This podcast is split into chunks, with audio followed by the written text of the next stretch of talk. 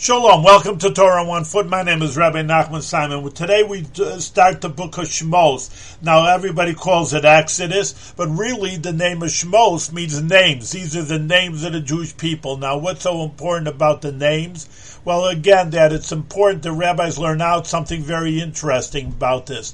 That your Jewish name is very important. Maybe we'll talk about its mystical ramifications tomorrow, but right now it's the idea of the chizuk, the strength that a person identifies as a Jewish person, and that's important because of his name. He keeps his identity. He's got, a person has a Jewish name.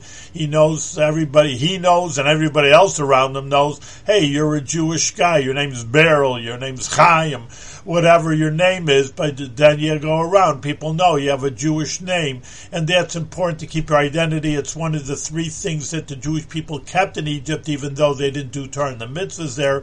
One of them was their name, one was them their clothing. They kept Jewish clothing, and that's an important to identify as a Jewish person.